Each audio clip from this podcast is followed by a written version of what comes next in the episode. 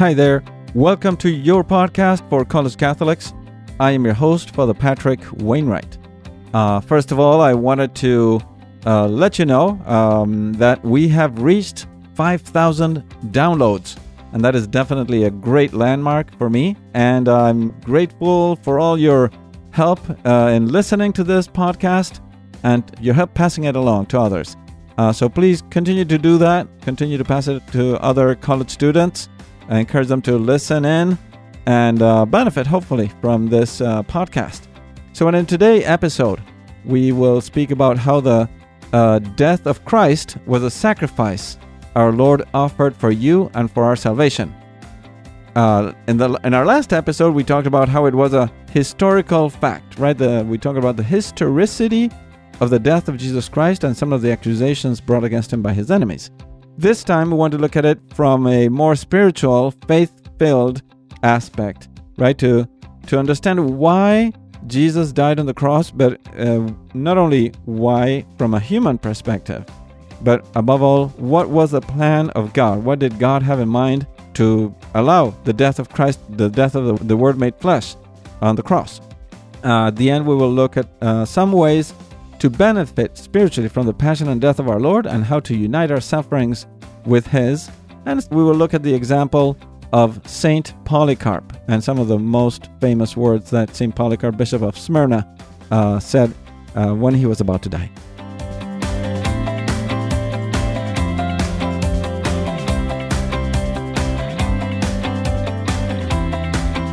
The life and the death of Jesus Christ are historically proven events. We spoke about the different historical sources that we have to prove this.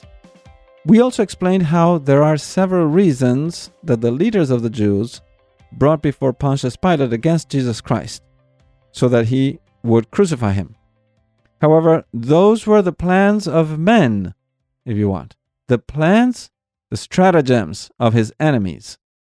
But in God's mind, according to God's plan, there was a much more profound reason why Jesus Christ suffered and died. And that was to bring eternal life for all humanity. This is why the death of Jesus Christ on the cross was prophesied many times in the Old Testament, not only by the uh, utterances of the prophets, of the prophets what they what they said to the people of Israel, but they also pre- were prefigured with types and foreshadowings, we call them, right? Uh, prefigured by people and things in the Old Testament. Like, for example, Isaac carrying the wood for the sacrifice next to his father Abraham in the book of Genesis, chapter twenty-two, verse six. Or, for example, all the sufferings that Jeremiah had to bear because he was God's prophet.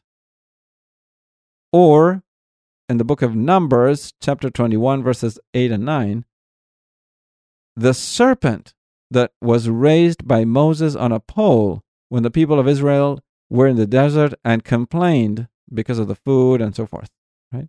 So that serpent, or Jeremiah, or Isaac carrying the wood of the sacrifice, are different prefigurations, foreshadowings of the death of Christ on the cross. But there were many other Uh, prefigurations. For example, all the sacrifices of animals, of sheep, uh, lambs, and goats, et cetera, that were performed in the temple of Jerusalem.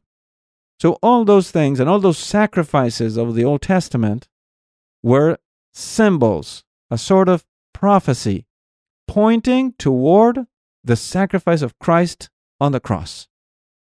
So in that sense, the sacrifice of Christ on the cross brings all those prophecies of the Old Testament to fulfillment, making them a symbol of the past, superseded by the reality itself, the reality of the one definitive sacrifice of Christ on the cross.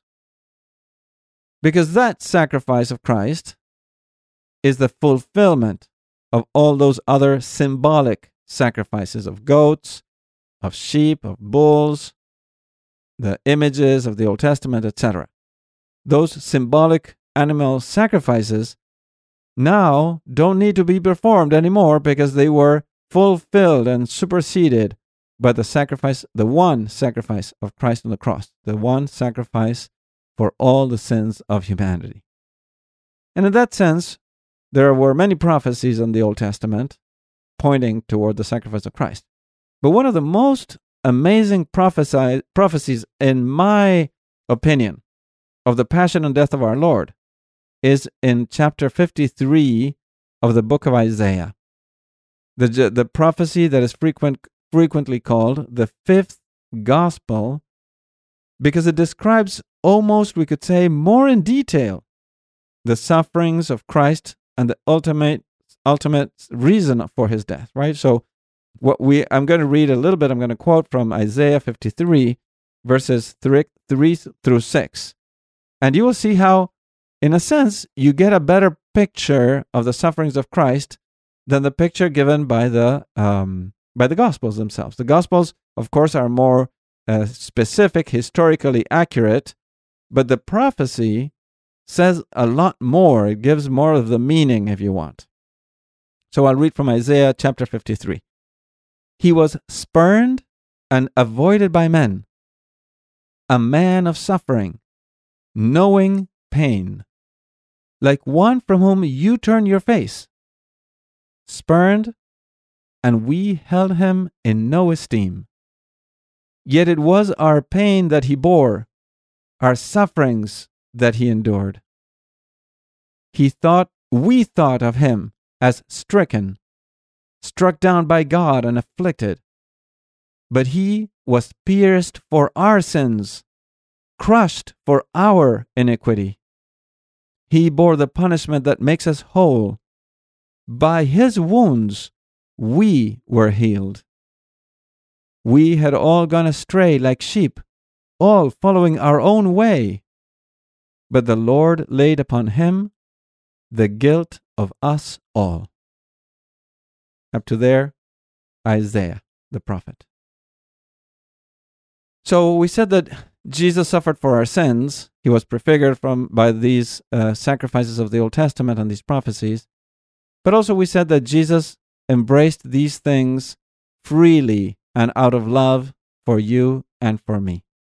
So he was completely in control of his life at all at all times. He offered his life. He handed over his life, and he took it up again whenever he wanted, because he is God.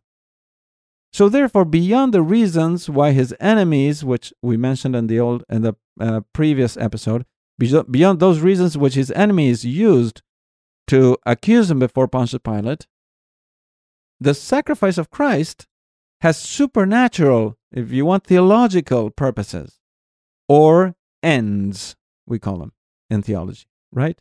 Uh, for ends of this definitive, definitive offering of Jesus on the cross. And these four ends of the, of the cross of Christ uh, are the following. First of all, to give God the Father a perfect worship of adoration on behalf of all men. Second, to give perfect thanks to God for all the gifts given to man. Third, to offer a sacrifice that would satisfy or pay for all of your sins and my sins and all the sins of all humanity, from the sin of Adam and Eve to the sin of the last man to live in this human history. And finally, fourth, to ask God the Father for all the graces we need in this life in a perfect and successful way, in such a way that when we need to make any request to God, we know that through the sacrifice of Christ on the cross, we can ask the Father for any and all gifts, especially those needed to get to heaven. Now, before his passion and death, during the Last Supper with his apostles, Jesus instituted the most holy sacrifice of the Mass as a means for us to receive all the graces that flow from the sacrifice of the cross, so that they can reach me here today, in spite of the fact that I'm living two thousand twenty-one years after the death of Christ. So during the sacrifice of the Holy Mass, which Christ instituted in the Last Supper, the very same sacrifice of Christ on the cross is made truly present on the altar of our churches, in such a way then that when we attend Mass celebrated, right, by a Catholic priest, we can truly say that we are present at the foot of the cross on Mount Calvary, not in a symbolic or uh, poetic way, but in a true sacramental way. This is why the Holy Mass is the very same sacrifice of the cross, but offered in an unbloody manner. We don't see the blood, we don't see the body being nailed, or the bones being wrenched, and so forth. But those things are happening during the Holy Mass. And for that reason, too, the Holy Mass is the most perfect action that any man can ever offer to God the Father, because it is the sacrifice of Jesus Christ on the cross, which has an infinite value. And therefore the Mass is offered for the same four ends as the sacrifice of the cross: for the adoration of God the Father, in thanksgiving for the many blessings received, to pay for, or if you want, in propitiation for our sins, and finally, to ask for further graces that we need for our salvation. So, those are the purposes or the ends of the Mass that are equal to the ends of the sacrifice of the cross. Now, here are some further facts about the death of Christ on the cross. First of all, his death on the cross was a real death. He really died, right? So, on the cross, his soul separated itself permanently from his body, causing the death of Christ. And through that death, Jesus defeated Satan, he defeated sin, and defeated death. At this time, both the body and the soul were united to the divinity, and therefore both, body and soul, although they were separate, separated from each other, were both worthy of adoration. While his body was buried on the tomb, wrapped in a linen cloth, cloth or shroud, which is now in Turin, his soul, now victorious, went down to the souls of the just of the Old Testament, awaiting redemption, what we call hell, right? In the, in the creed we say he descended into hell. Well, he went to the place where the souls of the just of the Old Testament were awaiting redemption, and he released them all, and then returned victorious to the tomb on the third day, and reunited itself with its body, and gave it a new, glorious, and eternal life. But we will leave all this uh, about the resurrection uh, for a future episode. We will talk about, um, next episode, we will talk about an example, the life of a young woman who died after being married for some years. Uh, her name is Chiara Corbella Petrillo. We will talk about her example in the next episode. And then later we'll talk about the resurrection of Christ uh, to, let's say, continue with this mystery of the life of Christ. So, to give you a brief summary of what we have said um, in this episode. First of all, our Lord Jesus Christ, the Son of God made man, who was completely innocent and without sin, freely offered himself to die on the cross on our behalf, offering a sacrifice that would expiate all the sins of all humanity. He chose to die. He chose to take on all the consequences of our sin, all our sufferings, temptations, pain, and even death, to pay in his flesh for all our sins, for your sins and mine as well. So we cannot doubt the infinite love that Jesus has for each one of us. And we cannot doubt that he who died for us when we were his enemies will forgive anything to anyone who turns to him with a spirit of repentance. So I highly encourage always, I encourage you to always come to Jesus Christ, because he is the visible mercy of the Father. So as a spiritual conclusion from all these, uh, for me, very profound truths, right? Um, I'd like to stress, first of all, the importance that the death of Christ on the cross should have for your daily life. So first of all, I encourage you to constantly remember it with a spirit of gratitude. A second thing is you should always try to be faithful to Jesus Christ, living in holiness in a way worthy of all the sacrifice, all the sacrifices that Jesus underwent for you to give you eternal life. Jesus didn't die on the cross for you just to be a good person. He died on the cross for you to be a saint, for you to be faithful unto death, for you and I to be willing to die for Him who died for us. So in this sense, there's a great example uh, of the life of a saint, Saint Polycarp, who was Bishop of Smyrna in modern-day Turkey. He lived at the second half, during the second half of the first century and at the beginning of the second century. He was di- he was a direct disciple of Saint John the Evangelist, and while he was a bishop, a persecution arose in his region of the Roman Empire. He was imprisoned, and he was condemned to be bor- burnt to death. So they took him to the Roman stadium, and there the proconsul, uh, the Roman consul in charge of um, condemning him and burning him to death, uh, c- tried to convince him to deny his faith and reject Jesus Christ. And the conversation they had was kept in the Acts of the martyr Saint Polycarp. So the proconsul told him, "Swear by Caesar, and I will let set you at liberty. Reject Christ." But Saint Polycarp responded with those amazing words that were recorded for all history. He said, "Eighty-six years have I served him, and he never did me any harm. How then can I blaspheme of my King and my Savior?"